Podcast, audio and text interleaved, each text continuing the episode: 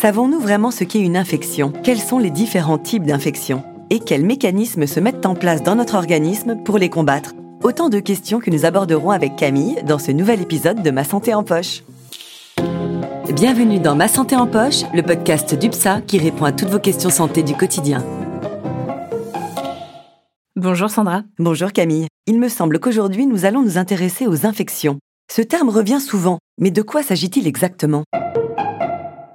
Lorsque l'on parle d'infection, ça désigne l'envahissement puis la multiplication de micro-organismes au sein d'un organe. Ainsi, une infection peut être provoquée par une bactérie, mais aussi un virus, un champignon ou certains parasites.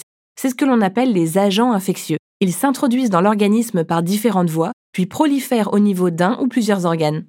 Donc une infection peut toucher tous les organes Oui, tous les organes peuvent être touchés par une agression infectieuse. Mais généralement, chaque agent infectieux a un ou plusieurs organes de prédilection dans lesquels il se développe. La grippe, par exemple, touche le système respiratoire. Une otite est une infection localisée dans le conduit auditif externe. La gastroentérite est une infection du système digestif, tandis que les mycoses cutanées sont des infections superficielles de la peau.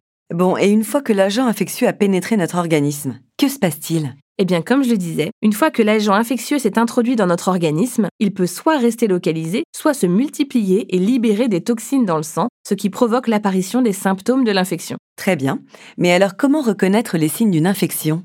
Qu'elle soit virale, bactérienne, mycosique ou parasitaire, chaque infection a des symptômes qui lui sont propres. Mais l'activation de notre système immunitaire provoque généralement une inflammation, qui se manifeste par des douleurs, une rougeur, un gonflement d'un organe infecté ou de la fièvre. Dans le cas d'une angine, par exemple, la gorge sera rouge, gonflée et douloureuse. Ensuite, l'évolution de l'infection va dépendre de la virulence de l'agent infectieux, c'est-à-dire la rapidité à laquelle il va se multiplier dans l'organisme, de sa dangerosité, de sa quantité, et enfin de l'état de santé de la personne infectée. En effet, certaines infections sont bénignes et vont guérir spontanément en quelques jours, avec si besoin un traitement symptomatique afin d'apporter du confort aux patients. Par contre, certaines infections vont nécessiter de traiter la cause principale afin d'éliminer les pathogènes. Et de quel type de traitement s'agit-il?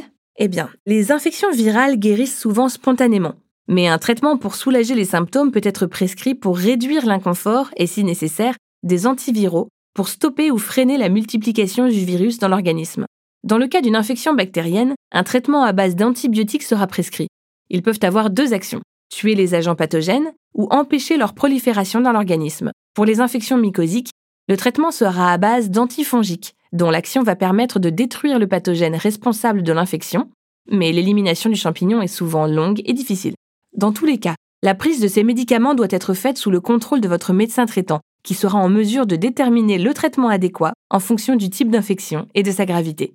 Et oui, les antibiotiques, ce n'est pas automatique. Tout à fait. Merci Camille pour toutes ces informations. Alors si je résume, une infection peut aussi bien être due à un virus qu'à une bactérie, un champignon ou un parasite. Ces agents infectieux, suite à la pénétration dans l'organisme, peuvent soit provoquer une réaction locale, soit devenir systémiques. Certaines infections sont bénignes, comme certaines infections virales. Elles guérissent spontanément, mais peuvent nécessiter une prise en charge des symptômes.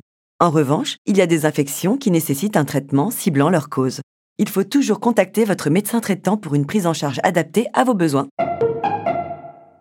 Merci encore de nous avoir écoutés. N'hésitez pas à partager le podcast et à le noter sur les applications. Et à bientôt pour un nouvel épisode de Ma Santé en Poche. Ah, UPSA